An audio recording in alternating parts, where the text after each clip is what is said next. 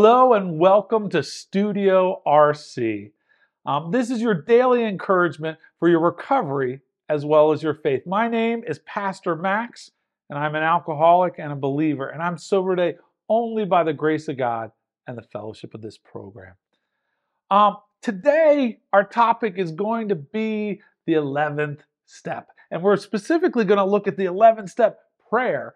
Um, the 11 step prayer is a, a classic prayer, also known as the prayer of St. Francis. And um, it talks about, Lord, make me a channel. And we're, we're going to look at the actual prayer um, a little bit later. But I, I want to just set the scene, especially with some of um, our, uh, our readings from the recovery literature. Um, it tells us in the language of the heart, which is uh, one of the books from AA, that the other steps can keep most of us sober and somehow functioning, but step 11 can keep us growing.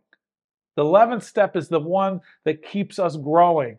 Um, a sober alcoholic or clean addict finds it much easier to be optimistic about life. When we're sober, it's easier to see the good things. We don't always, but it is easier. Optimism is the natural result of finding ourselves gradually able to make the best rather than the worst of each situation.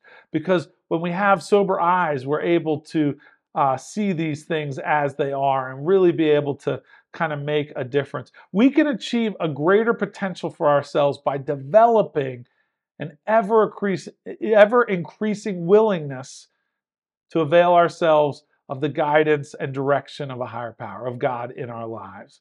The melding of my physical and spiritual sobriety produces the substance of a more positive light. Now, we want to be optimistic. We want to recognize things as being the glass as being half full, not half empty. But it's not just some mental trick. Like it's much deeper and richer than that. It's it's a it's a spiritual thing. It's a spiritual uh, approach.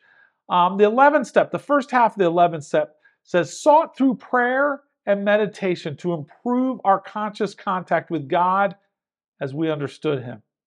Um, prayer doesn't change God's attitude toward us, it changes our, our attitude toward God. When we're praying, we're praying to get connected to God, not for God to get connected to us.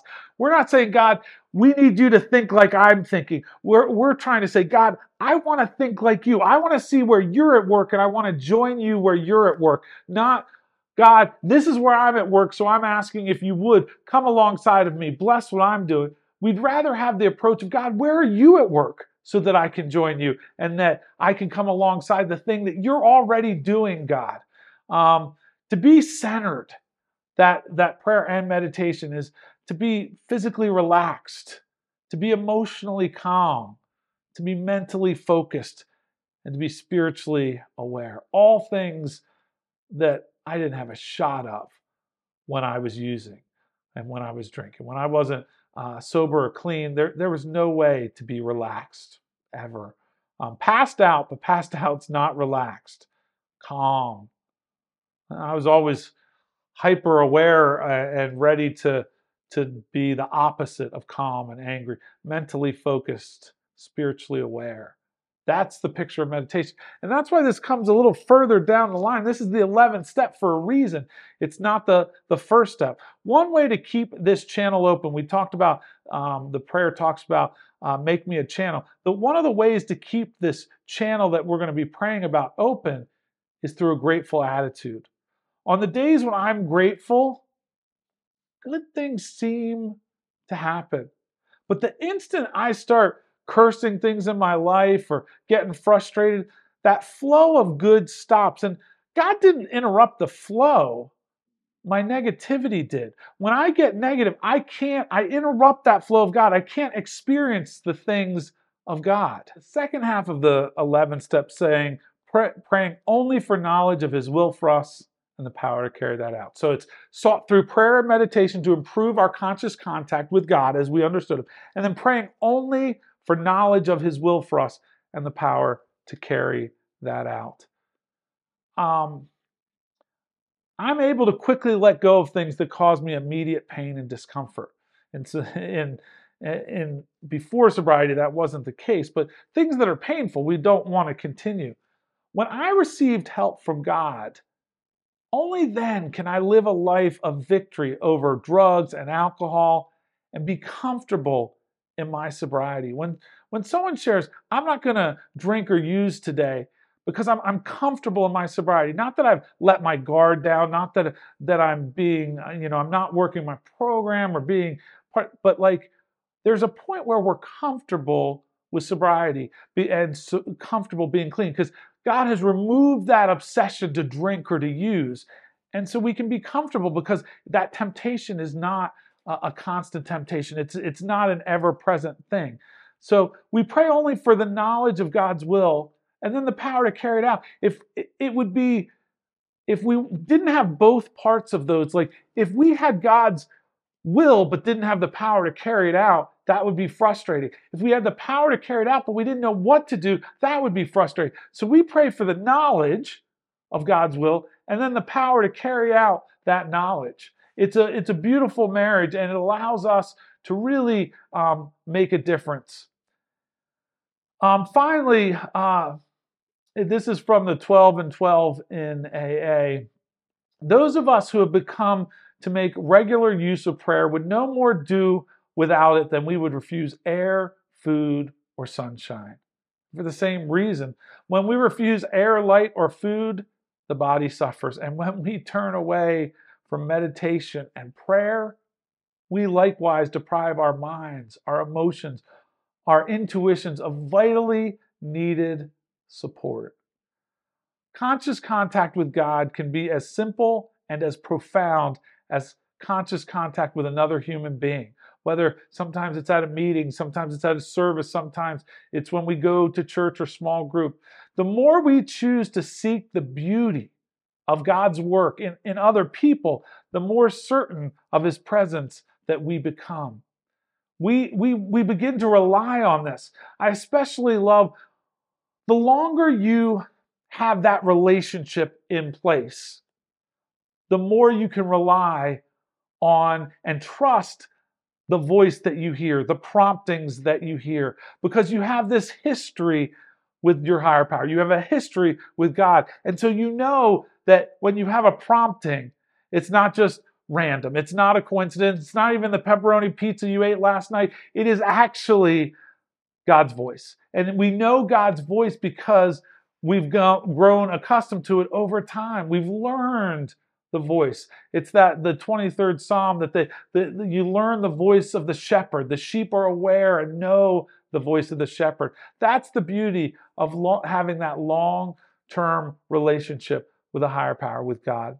And so our, we come to the, to, to, the, to the actual prayer, the 11 step prayer, also the prayer of St. Francis. And let me read it to you and then I'll talk about some of this. But Lord, make me a channel for your peace, that where there is hatred, I may bring love, that where there is wrong, I may bring the spirit of forgiveness, that where there is discord, I may bring harmony, that where there is error, I may bring truth That where there's doubt, I may bring faith.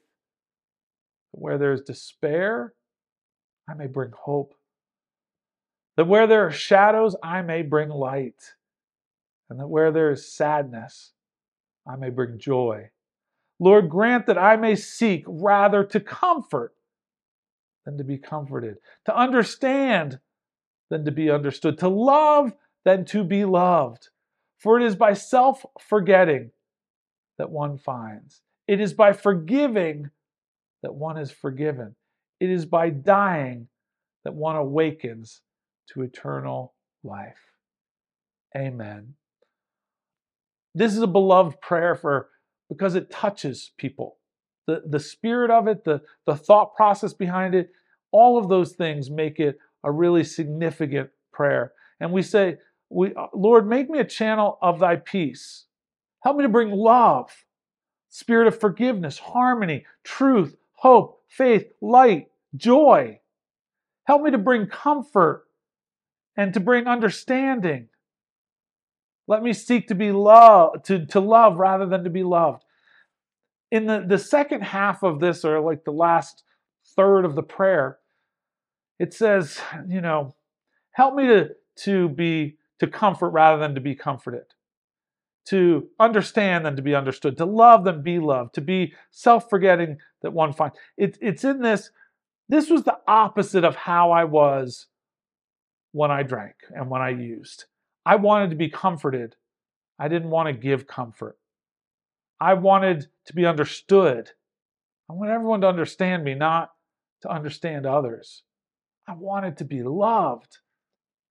And I didn't see that it was through loving others that I could be loved.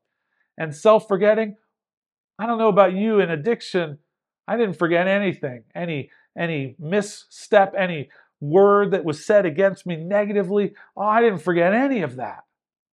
But it's in that that we find life. And it says eternal life. And in the 12 steps, it talks about the spiritual awakening that we can find that. What an incredible, incredible prayer. And it goes along with our scripture today, which comes from 1 Corinthians 13. This is very a very famous passage read at many weddings, but listen to these words, and I think it really complements the prayer. Love is patient. Love is kind. It does not envy. It does not boast. It's not proud. It does not dishonor others. It's not self seeking. It's not easily angered. It keeps no record of wrongs. Love doesn't delight in evil, but rejoices with the truth. It always protects, it always trusts, it always hopes, it always perseveres. Love never fails. Love never fails.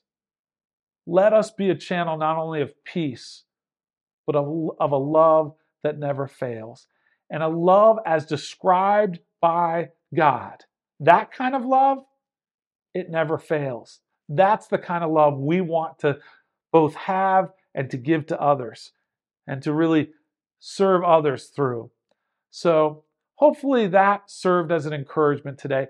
Today, know you are loved by a God who wants to make you a channel who wants you to come alongside of the things that God is doing and entrust you with those things to come alongside of, of helping others and serving others. That's what God wants to do in and through each of us. May you be encouraged today. Thank you for, for visiting Studio RC. And uh, just remember, Recovery Church, there's 12 steps and one goal. May you experience that spiritual awakening.